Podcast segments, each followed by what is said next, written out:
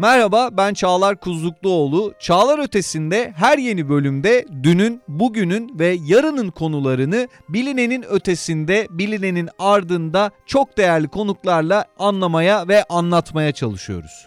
Çağlar Ötesi'nin yeni bölümüne hoş geldiniz. Bugün hayatımızda aslında belki çok farkında olmadığımız ama sürekli olarak çalıştırdığımız bir mekanizma üzerine konuşacağız ve iktisadi bir mekanizma üzerine konuşacağız. Bu iktisadi mekanizmanın açıkçası işleyişi adına da önemli bir disiplin daha doğru adlandırmasını herhalde birazdan konuğumuz yapacak. Konuğumuz da kim? Artık e, yüksek lisans e, kısmını geride bırakıp doktoraya yelken açan benim de biyolojik kardeşim Cankut Kuzlukluoğlu. Cankut hoş geldin. Hoş bulduk merhabalar. Şimdi istersen biraz neden e, deneysel iktisata yöneldiğinin de açıklaması olarak işin e, lisans eğitimi kısmından başlayarak biraz senden bahsedelim. Ardından da deneysel iktisat nedir konuşmaya başlayalım. Tamam ben lisansımı Bilgi Üniversitesi'nde tamamladım. Daha sonrasında da yine yüksek lisansımı Bilgi Üniversitesi'nde devam ettirdim. Orada da yüksek lisansımızın ilk yılının ikinci döneminde e, Ayça Ebru Giritligil hocamızın Deneysel İktisat isimli dersi vasıtasıyla özellikle tanışmıştım ben de. Daha sonrasında o ders kapsamında tabii birçok makale okuyunca işin e, mutfağına dair bir şeyler öğrenince bayağı ilgimi çekti ve o alanda çalışmaya karar verdim. Yüksek lisans tezimi de bu alanda yaptım tabii. Bununla beraber tabii Ayça Hoca ile de çalışmaya başlayınca İstanbul Bilgi Üniversitesi çatısı altında bir araştırma birimimiz var. O da Murat Sertel İleri İktisadi Araştırmalar Birimi. Senin eğitimin de lisans ve yüksek lisans, ekonomi yüksek lisansı tabii. ve lisans bölümleri. Tabii aynen. Bu e, araştırma birimimizin altında da bizim bir tane BELIS diye kısaltması olan e, Bilgi Economics Lab of İstanbul diye bildiğim kadarıyla Türkiye'nin ilk e, iktisat laboratuvarı var. Buralarda da e, belirli süreler geçirince tabii birazcık bu konuda tecrübem ve deneyimim olmuş oldu. E, alanla ilişkim buradan geliyor yani. Evet ekonomiyle başlayan bir konu herhalde davranışlara evrildi desek yeridir. O zaman o klişe soruyla başlayalım.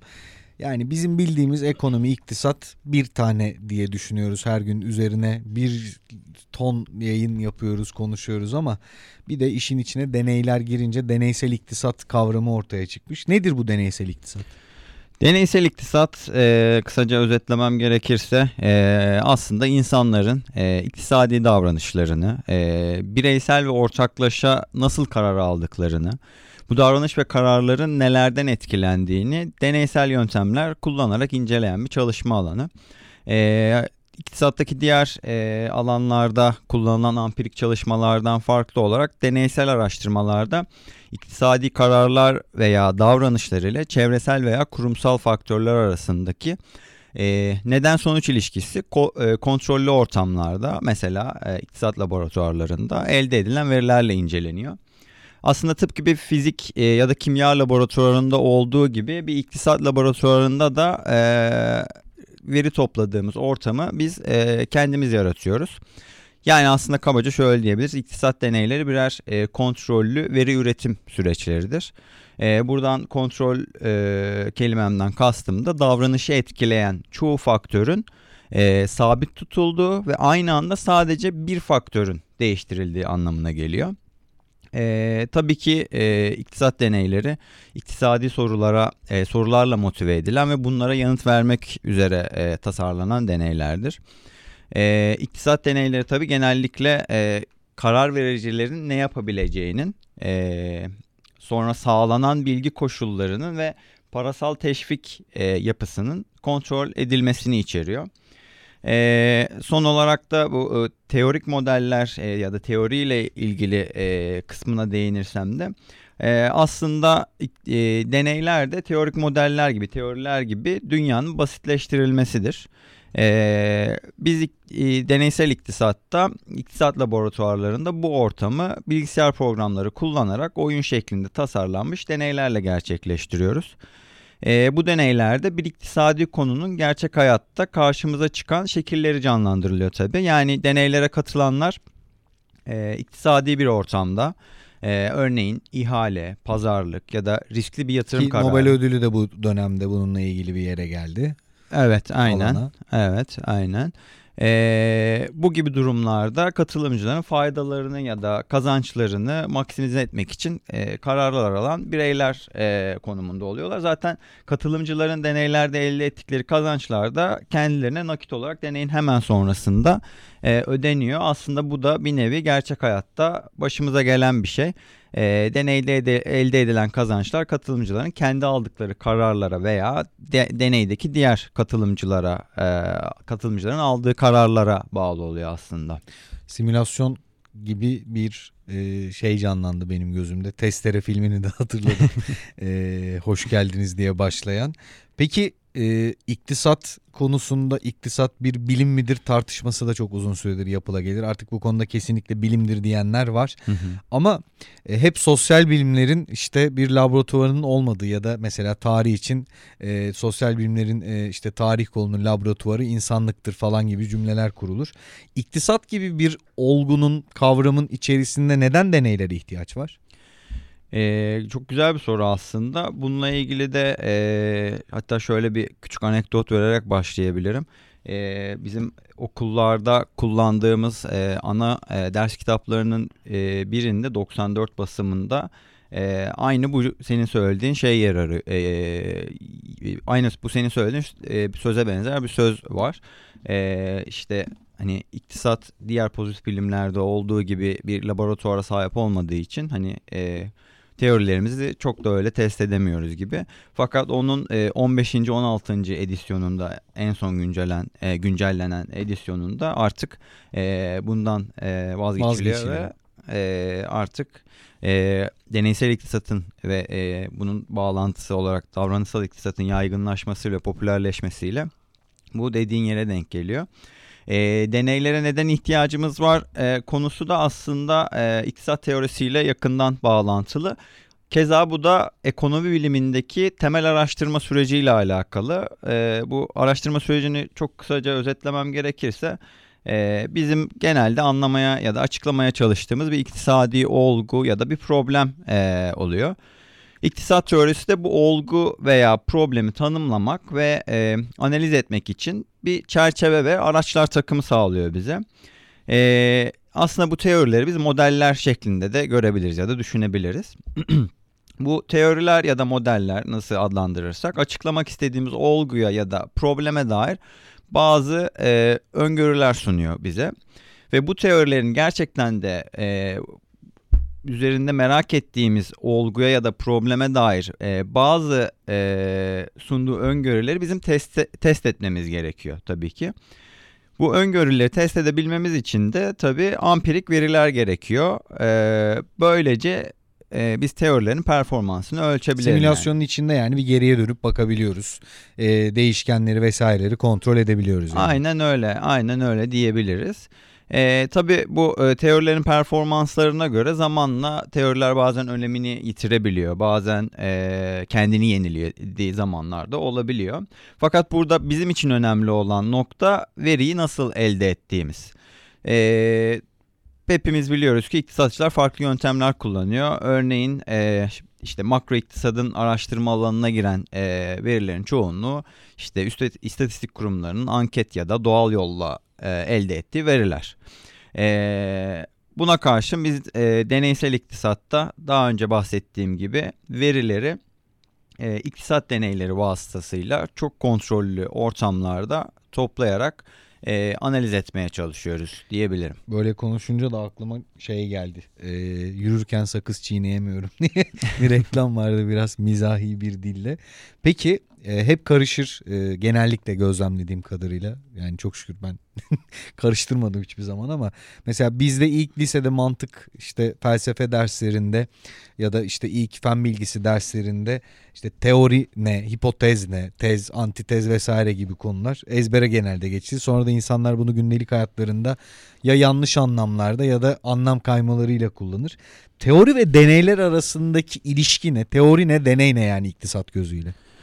Ee, aslında bu ikisi arasında biz e, simbiyotik bir ilişkiden söz edebiliriz. Yani ikisi de birbirini besleyen e, kavramlar burada. E, yani ilişkinin e, iki tane yönü bulunuyor.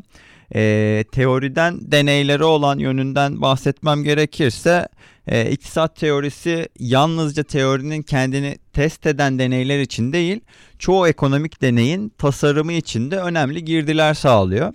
E, mesela deneylerde kullanılacak parametrelerin seçimi için e, daima bir kılavuz oluyor e, iktisat teorisi. Benzer bir şekilde de e, çıkabilecek sonuçlara dair tahminler ortaya koyuyor teoriler. E, tabii iktisat teorisi aynı zamanda yerleşik davranışsal gerçekleri yeni ve test edilebilir çerçevede de açıklamakta önemli rol oynuyor. E, ilişkin diğer yönüne baktığımızda ise orada e, tabii biraz daha e, deneysel iktisat e, alanında vakit geçirdiğim için biraz daha fazla e, söyleyecek şeyim e, oluyor bu noktada. Ee, öncelikle deneyler e, birden fazla amaca e, hizmet etme potansiyeline sahip bunu söyleyebiliriz. E, mesela e, deneyler teorileri ele almamızı, e, onların performansını ölçmemizi sağlarlar. E, aynı zamanda kontrollü, soyutlanmış bir ortamdan gelen gözlemsel verileri incelememize izin verirler. E, şimdi bunları biraz daha açmam gerekirse e, genel olarak deneylerin e, teorileri ele almamızda 5 e, farklı e, yolla yardımcı olduğunu söyleyebilirim. Yani 5 e, katkı e, sağladığı farklı e, şeyden söz edebilirim. E, bunlardan ilki e, aslında şimdiye kadar da e, çoktan bahsettim. Deneylerin e, teorinin öngörülerini test etmesi. Deneyler gözlemlenen e, davranışın belirli bir modelin e, tahminine uyup olmadığı, uyup uymadığını test ediyor. E, burada en akla gelebilecek basit örneklerden biri de e, bir e, ba, e, pazarlık e, oyunların örneklerinden e, verebilirim e, diktatör ya da meşhur. aynen. diktatör ya da ultimatum oyunlarının e, sonuçları e, bu konuda en bilinen örneklerdir.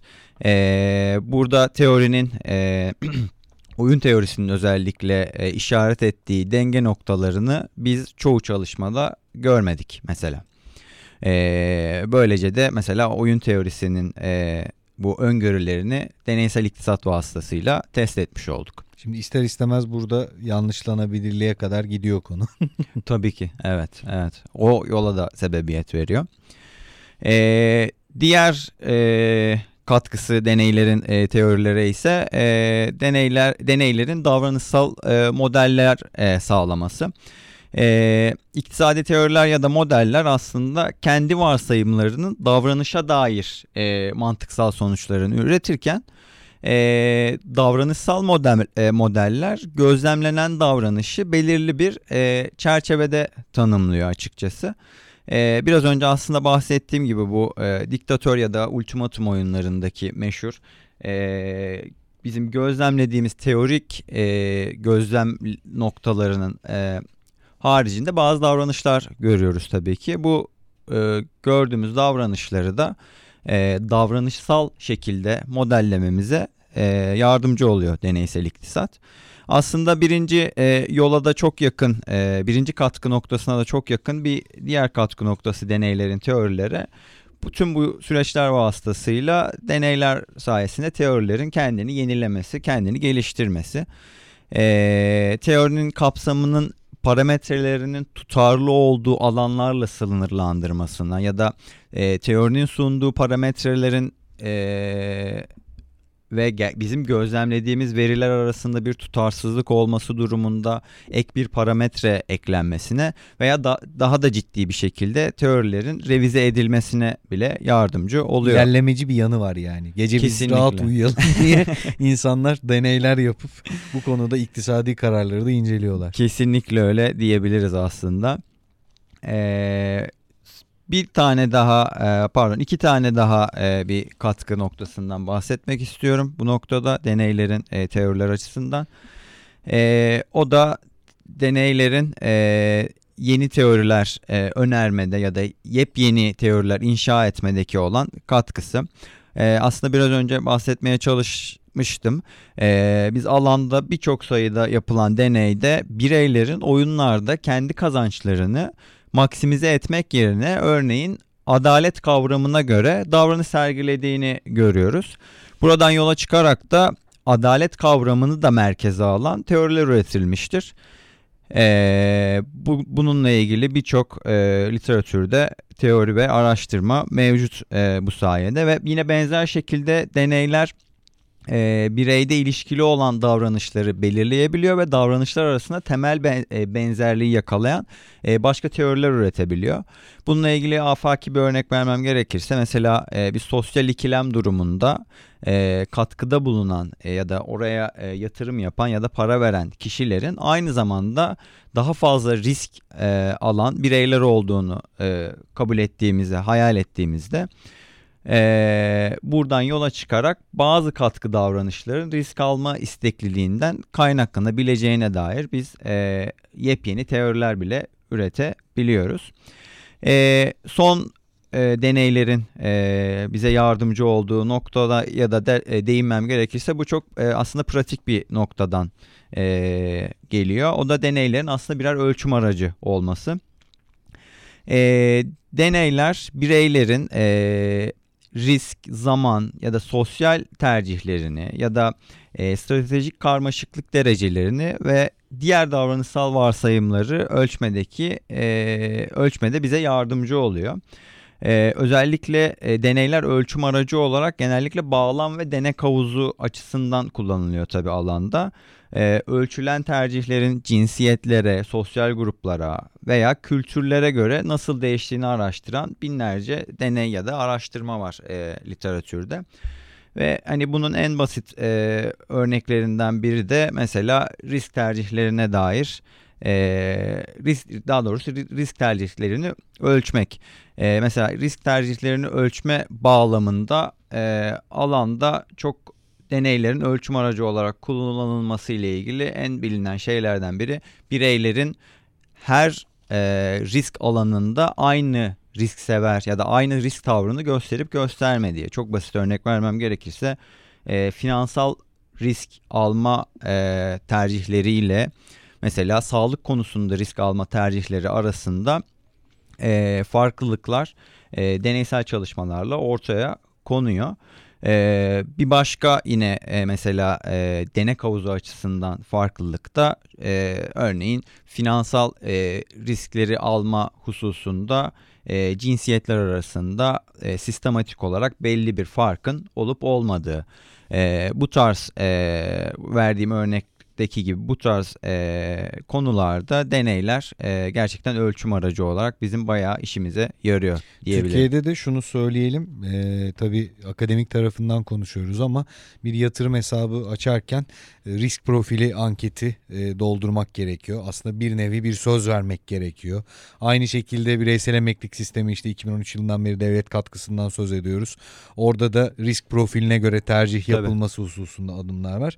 Ama bunlardan bağımsız sen konuşurken benim gözümün önünde böyle bir Karl Popper canlandı. Sen deneysel iktisatla ilgilenmeye başladığında Karl Popper e, çokça aklına gelir miydi yoksa bu bana özgü bir durum mu oldu şimdi? Vallahi ilk kez bilmiyorum. Benim aklıma tamam, neyse o benim düşünmem. Peki bu kadar deneyden söz etmişken deneyin türü var mı? Yani şu tür deneyler yapıyoruz. İşte insanların üçüncü kulağı çıkıyor gibi e, şeyde distopik ya da ütopik filmlerde gördüğümüz gibi değil ama e, sosyal alanda deneyin türü nasıl oluyor? Tabii aslında temel olarak bizim e, iki e, tipte deney türümüz var. Bunlardan ilkinde bunlardan ilkini aslında bahsettim ki benim de e, tüm deneyimim aslında burada geçti e, laboratuvar deneyleri ve saha deneyleri olmak üzere bizim temelde iki tane deneyimiz var. E, laboratuvar deneylerinde biz genellikle üniversite öğrencilerini bir bilgisayar laboratuvarına getiriyoruz ve birbirlerini doğrudan göremeyecekleri, iletişim kuramayacakları ve separatörlerle ayrılmış bir ortamda deneye alıyoruz. E, ve böyle bir ortamda kendilerine anlatılan kurallar çerçevesinde bilgisayar üzerinden katılımcılar karar e, kararlarını alıyorlar. Tabii bu çok kontrollü bir ortam ve benim de e, en alışkın olduğum e, deney türü açıkçası bu. E, bir de tabii pandemiyle birlikte hayatımıza çok yaygın bir şekilde çevrim içi deneyler de girdi. E, aslında bu çevrim, çevrim içi deneylerde biz e, laboratuvar deneylerini e, bir şekilde e, katılımcıları laboratuvara getirmeden e, sadece bilgisayar üzerinden kendi e, evlerinde ya da neredelerse oradan e, deneyleri gerçekleştirmek durumunda kaldık. Tabii bu bize e, Salgın orayı da vurdu yani. kesinlikle kesinlikle vurdu. Ee, ve bundan aslında çok da memnun kalmadık çünkü e, bahsettiğim gibi bu e, deneyler çok kontrollü ortamlar ve e, en ufak bir e, faktörün bizim kapının dışarısından içeriye e, etkilemesine e, sebebiyet e, verecek bir şey olursa o noktada kontrolü e, kaybediyor e, oluyoruz. Bu açıdan da işte pandemide bu e, online e, çevrim içi deneylerde biz e, laboratuvar deneylerinde olmadığı kadar e, olduğu kadar rahat olamadık açıkçası. Ama tabii ki bir şekilde de bunu da gerçekleştirdik ve bir yerde o konuda da aslında e, Ayrı bir deneyim olmuş oldu aslında. Aynen öyle. O noktada da bir iş yapma bilincimiz gelişti açıkçası. Ee, diğer ana tür olan e, sağ deneyleri ise daha doğal ortamlarda gerçekleştiriliyor. Yani aslında gerçekten dışarıda sahada yapılan deneyler bunlar. Örneğin gerçek işçilerle, e, çocuklarla ya da Afrika'da yaşayan e, kabile üyeleriyle yapılan deney türü bu. E, yani sağ deneyleriyle bakıyasla daha gerçekçi bir e, ortam yaratmaya çalışan bir metot diyebilirim. Bu noktada da şunu hatırlatayım. Ben e, Cankut'un e, çalışma yaptığı bu deneylerden bir tanesinde bulundum. Deneye katılan biri olarak da e, çok kolay olmadığını söyleyebilirim. Gerçekten e, bugüne kadar sıradanmış gibi gördüğümüz şeyleri e, bilinçli olarak çalıştırmaya çalışınca insan bir tuhaf hissediyor. Peki e, deneysel iktisat konuşuyoruz bugün ama son yıllarda yine Nobel ödülüne de e, değindik. E, bu konuda yine öne çıkan başka bir alan mı diyelim, disiplin mi diyelim? Tabii ki. Bir unsur daha var o da davranışsal iktisat. Var mı yakın bağları? Yani şöyle aslında e, bu iki alan e, biraz birbirine karıştırılıyor gibi. O yüzden değinmekte gerçekten e, fayda var. E, belki şöyle özetleyebiliriz. E, davranışsal iktisat e, psikolojik faktörleri ekonomik modellere entegre ediyor diyebiliriz. Şimdi biz biliyoruz ki e, neoklasik iktisatta genel e, olarak insan rasyonel ve bencil bir varlık olarak ele alınıyor. Aslında bu e, herkesin de çok bildiği e, kavrama tekabül eden homo economicus diye e, bahsettiğimiz bir e, insan modellemesi. Ve bu insan modellemesi daima kendi faydasını maksime, maksimize etmeye çalışan şekilde modelleniyor ve tabi burada e, bu e, teorinin e, değindiği birkaç yön var. Bunlardan e, biri örneğin zaman tercihleri. İnsan bugünü, yarını veya başka periyotları doğru bir şekilde değerlendirebiliyor mu? Sonra e, bir başka yön e, insanın e, algıladığı ola, e, olasılıklar ya da kendi inanışları. Mesela gelecek hakkındaki beklentileri ne kadar tutarlı ya da doğru. Yine bir başka e, yön olarak da burada e, teorinin işaret ettiği e, bizim e, iktisat alanında e, çok e, durduğumuz bir başka konu da fayda fonksiyonu, fayda fonksiyonunun türü. İşte genel olarak e, davranışsal iktisat insanların örneğin bu fayda fonksiyonunu sadece kendisini maksimize eden e, değil de e, başka şeylere de bağlı olarak modeller. Mesela e, da, biraz önce bahsettiğim gibi mesela e, biz gördük ki e, adalet kavramı öne çıkabiliyor. Davranışsal iktisat bu kavramı da e, işin içine katarak e, teorik bir altyapı e, oluşturmaya çalışıyor. E, onun haricinde mesela insanlar kendisine olması gerekenden fazla e, güveniyor olabilir. E, Overconfidence diye bol bol konuştuğumuz. Aynen, aynen öyle. Bunu ele alıp e, bu davranışı e, ele alıp e, modeller kuruyor davranışsal iktisat. Yani aslında özetle davranışsal iktisat standart modele değişiklikler yaparak farklı öngörüler elde ediyor.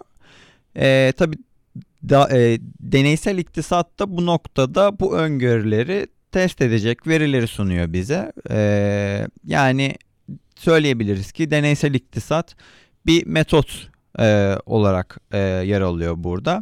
Tabi deneylerin illaki davranışsal olması gerekmiyor. E, ikisi arasında tabi önemli bir ilişki olsa da e, çünkü davranışsal iktisatın sorularını inceleyebilmek için doğal veri bulmak e, gerçekten zor. E, bu yüzden de biz deneyler yapıyoruz ve bu noktada aslında doğal bir ilişkileri olduğundan söz edebiliriz davranışsal ve deneysel iktisat arasında. Bu cevabı dinlerken de gözümde iyi anlaşan iktisatı bir takım olarak düşünürsek ikili bir forvet canlandı. 4-4-2 sisteminde. Tam olarak öyle. Belki de e, birini daha 10 numara birini daha forvet gibi. Daha forvete yakın. Evet. Hele yeni 10 numaralar olursa. Aynen Peki öyle. futbola kaymadan o zaman e, şimdi e, anladığım kadarıyla e, dinleyenlerimiz için de ümit ediyorum e, öyle olmuştur. Lezzetli bir alan. Senin e, damağında çok tat bırakan makale olabilir, deney olabilir, deneyim olabilir. Var mı böyle bahsetmek istediğin? Evet var. Ee, bir tanesini gerçekten e, yıllardır unutmuyorum. Okuduğum günden beri. Bu da e, bunu kısaca anlatmak istiyorum gerçekten. Bir tane daha var. E, o da son zamanlarda e, en beğendiğim çalışmalardan biri. E, bu bahsetmek istediğim makalelerden ilki e, 2021 yılında Exeter, e, Exeter Üniversitesi'nin e, davranışsal deneysel iktisat alanında e, verdiği ödüle aday olanlardan biri. E, ödülü alamıyor ama e, adaylardan biri. Ve e, ben e, bunu başlığını e, şöyle e, çevirebildim. Ödeme yapanları tanrı sigortalar mı? Gana'da resmi sigorta ve dini hizmetler gibi e, bir e, başlığı var çalışmanın.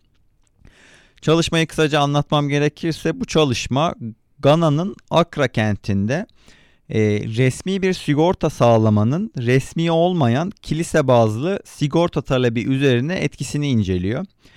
E, aslında bu çalışmanın yapmaya e, çalıştığı şey şu.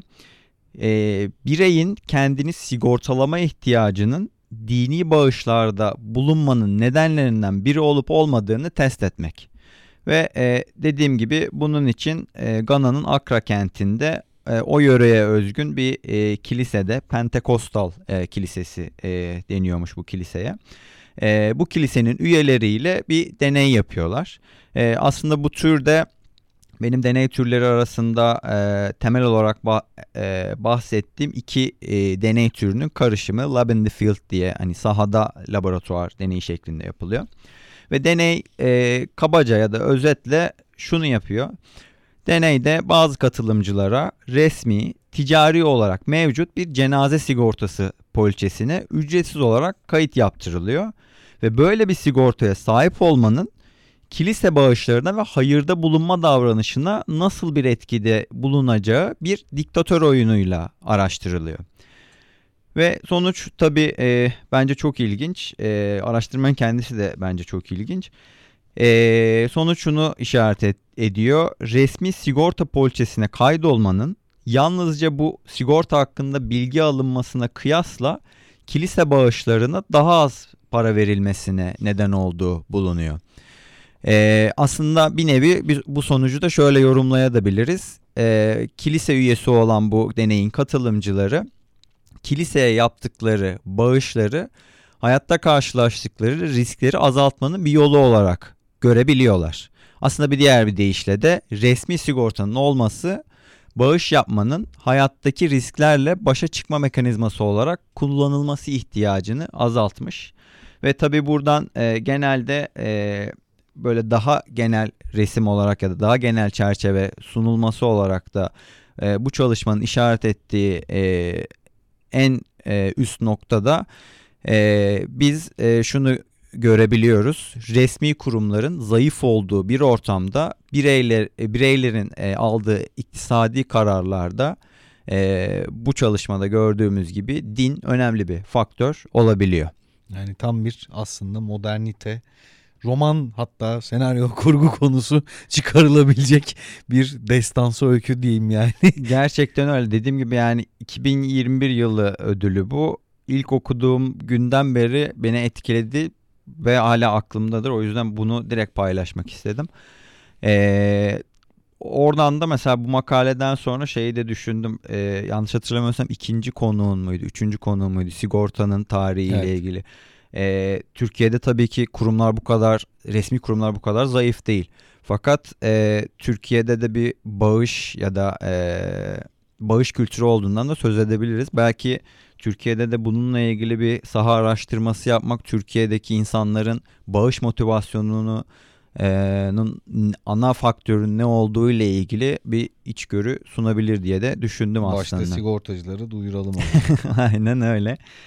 Ee, bir tane daha çalışmadan bahsetmek istiyorum. Dediğim gibi o da e, benim son yıllarda e, aklımda kalan ve beğendiğim makalelerden biri. E, bu makalenin ismi de eşitlikçi davranışın meritokratik kökeni.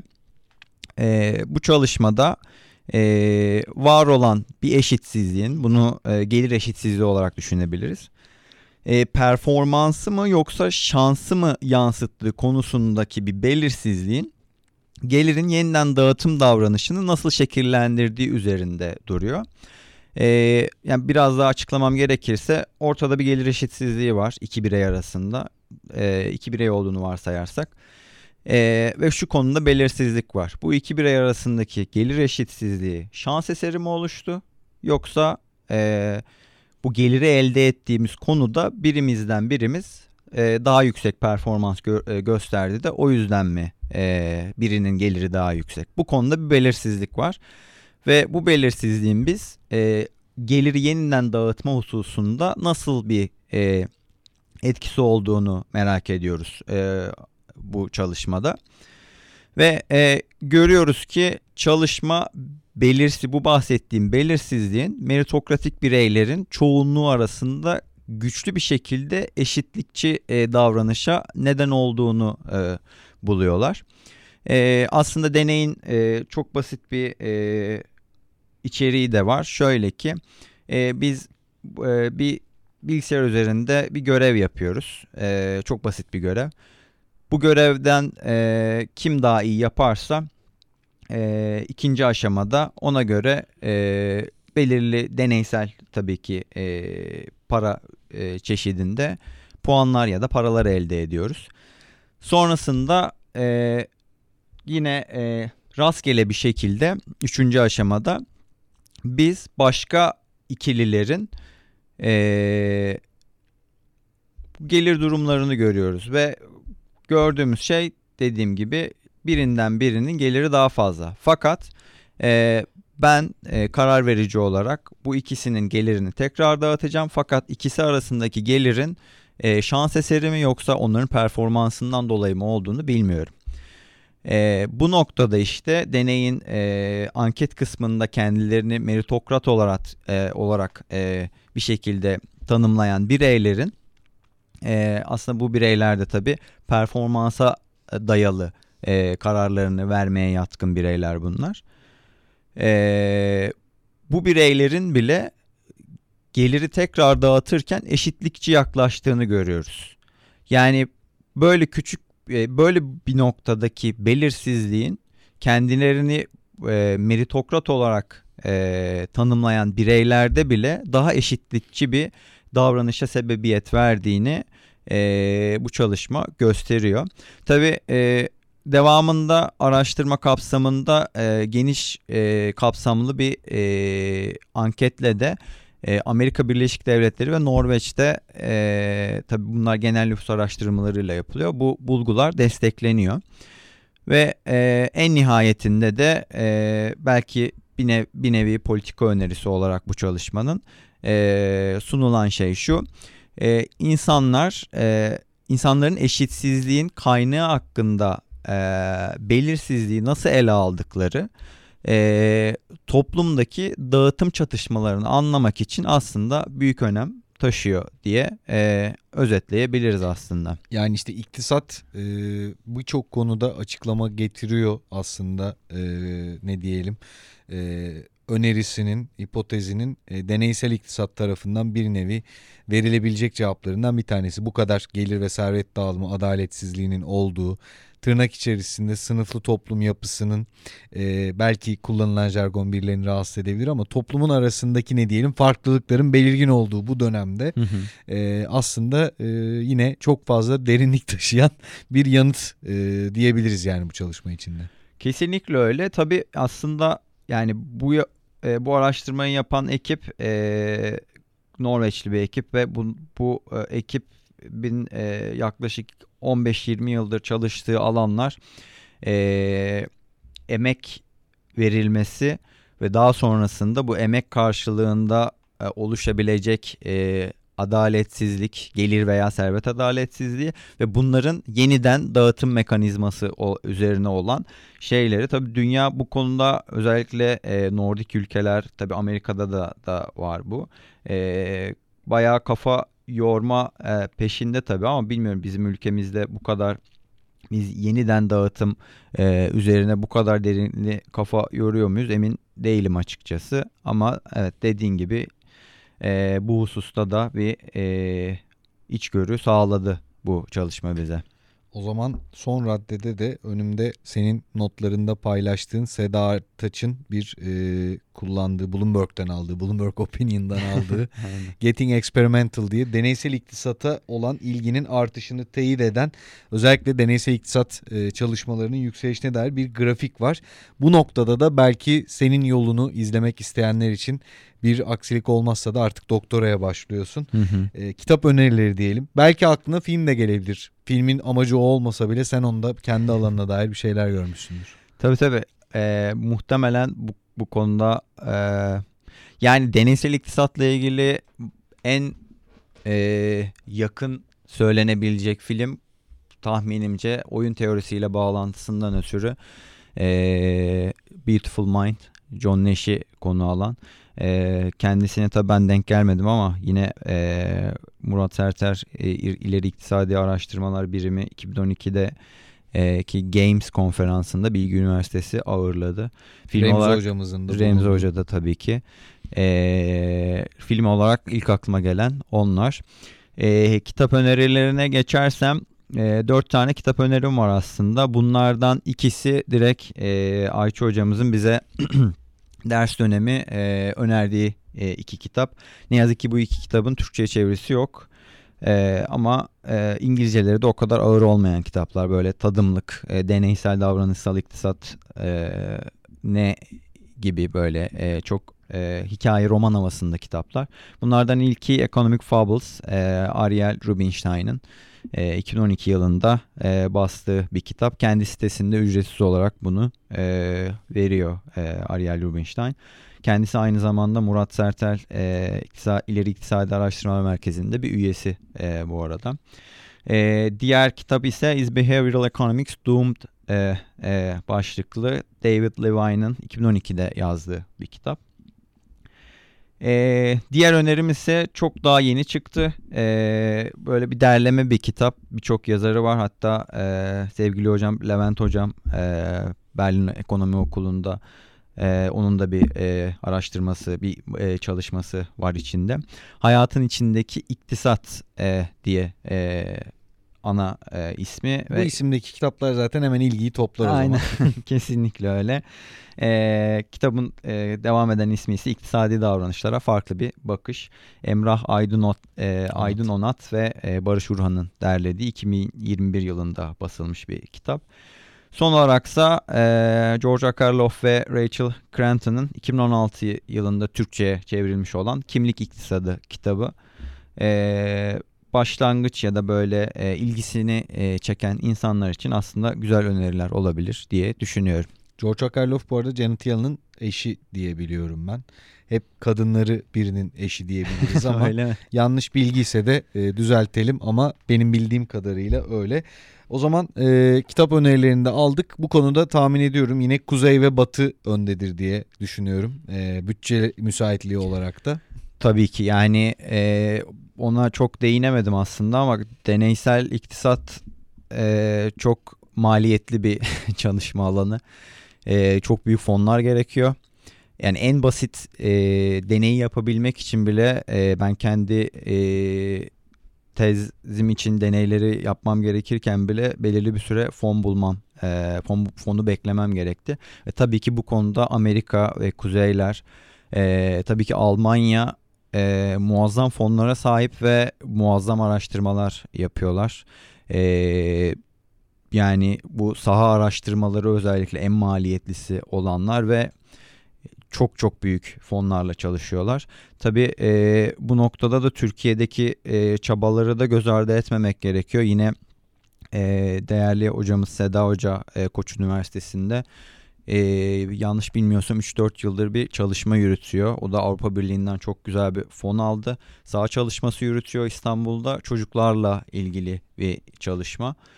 E, yani dediğim gibi bu e, biraz fon bazlı bir Pahalı Ee, bir e, evet. çalışma alanı diyebiliriz. Bu Evet. arada teyit ettim George Akerlof 1978'den itibaren Janet Yellen'la evli. E, iktisadi bir evlilik diyelim iki taraflı da. belli ki. Ama evet. burada da e, cinsiyet eşitliğine e, bir gönderme yapmış olduk. E, neticede e, başarılı e, kadınların da eşleri e, Aynen onun öyle. kocasıydı değil mi? E, değil mi diye anılabilir. Canku çok teşekkür ediyoruz. Ben Ayağına, teşekkür Ağzına ederim. sağlık. Umarım e, bütçe bulabildiğin e, dünyada bu kadar e, finansman koşullarının zorlaştığı ortamda ve dilediğim başarılara Nobel Ekonomi Ödülü'nün 2023'ü de açıklanmak üzere bizim bu Evet. yayını yaptığımız dakikalar itibariyle o tarz başarılara yaklaşabildiğin bir gelecek seni bekliyordur diye programa son noktayı koyalım. Çağlar Ötesi'nin bu bölümünü de dinlediğiniz için çok teşekkür ediyoruz. Deneysel iktisatı konuştuk. Konu ve konuk önerileriniz için e, podcast'imizle ilgili geri dönüşleriniz için bana ckuzlukluoğlu.bloomberg.ht.com ve Twitter adresim olan Ekopolitik Klinik adresimden Çağlar Kuzlukluoğlu yazınca çıkıyor. Ulaşabilirsiniz diyelim. Esen kalın.